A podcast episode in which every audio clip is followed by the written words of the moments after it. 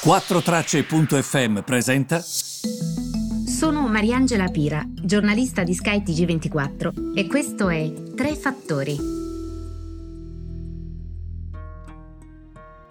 Buongiorno a tutti, benvenuti Tre Fattori del 3 giugno. E sono tante le cose da dire oggi e partirei subito dalla prima molto importante, ovvero l'andamento delle borse. Perché vi dico questo? Siamo in tanti che monitoriamo l'andamento del mercato, chi per interessi geopolitici, questa sono io per esempio, che sono un po' nerd, ma anche chi ovviamente ha degli investimenti sul mercato. Attenzione perché oggi su Il Sole 24 ore in edicola trovate un articolo davvero nutrito di dati, di commenti a cura di Vito Lops che dice sostanzialmente come i listini azionari siano sui massimi di sempre e quindi eh, bisogna ehm, fare molta attenzione perché quando i listini sono così massimi, sui massimi, a un certo punto arriva la tramvata.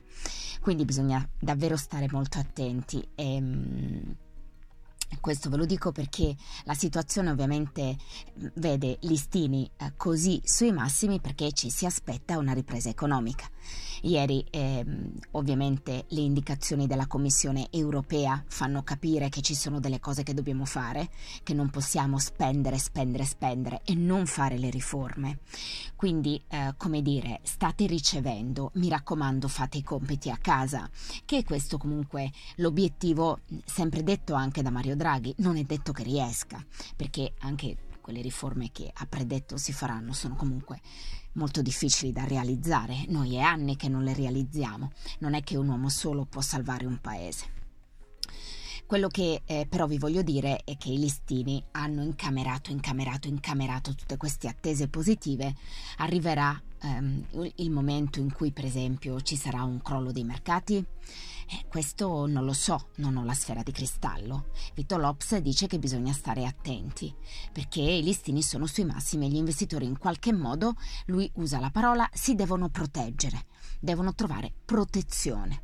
Ora, perché vi dico questo? Perché a questo è collegato ovviamente il secondo fattore, ovvero eh, la, ehm, l'atteggiamento delle banche centrali, banche centrali che potrebbero di fatto diminuire eh, queste ehm, cure, questi incentivi che hanno dato nel corso degli anni alle borse e all'economia.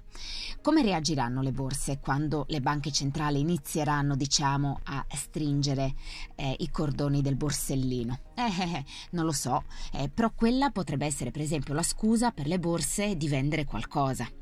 Quindi bisogna stare da questo punto di vista ehm, molto attenti. Attenzione poi perché ehm, eh, l'Unione Europea sta raggiungendo un obiettivo molto importante, quello di inoculare il 70% di adulti a luglio, um, stando alla eh, Commissione Europea presieduta dalla Ursula von der Leyen.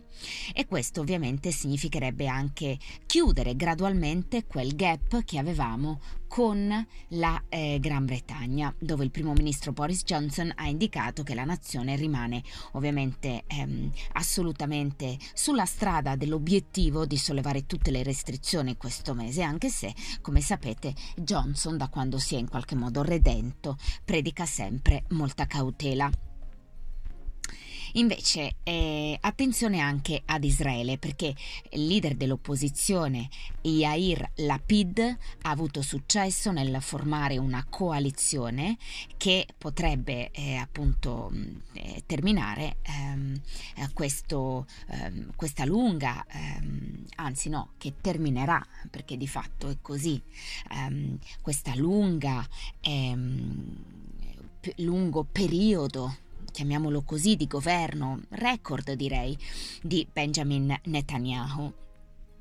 Eh, questo uh, un accordo che sembrava molto lontano settimane fa.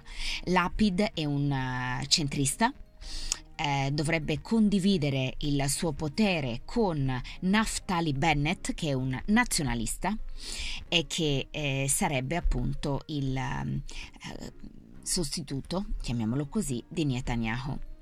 Ehm, e attenzione perché per la prima volta, questo è proprio storicamente ehm, veramente la prima volta che questo accade, e io ovviamente stamattina ho letto tantissimi giornali in inglese, scusatemi su questo perché volevo sintetizzarlo al meglio, eh, ma questa è la prima volta che accade dal punto di vista storico eh, che una fazione araba eh, diverrà parte di un'alleanza di governo israeliana.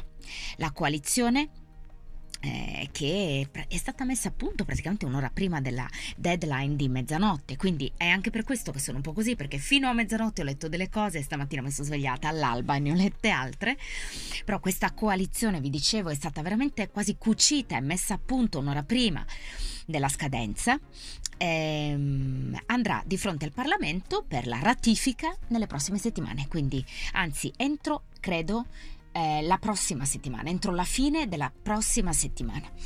Quindi eh, questo è molto importante per me, è sicuramente il fattore del giorno. E, mm, vi mando un abbraccio, vi ringrazio per seguirmi così in tanti con questo affetto e vi ritrovo domani mattina.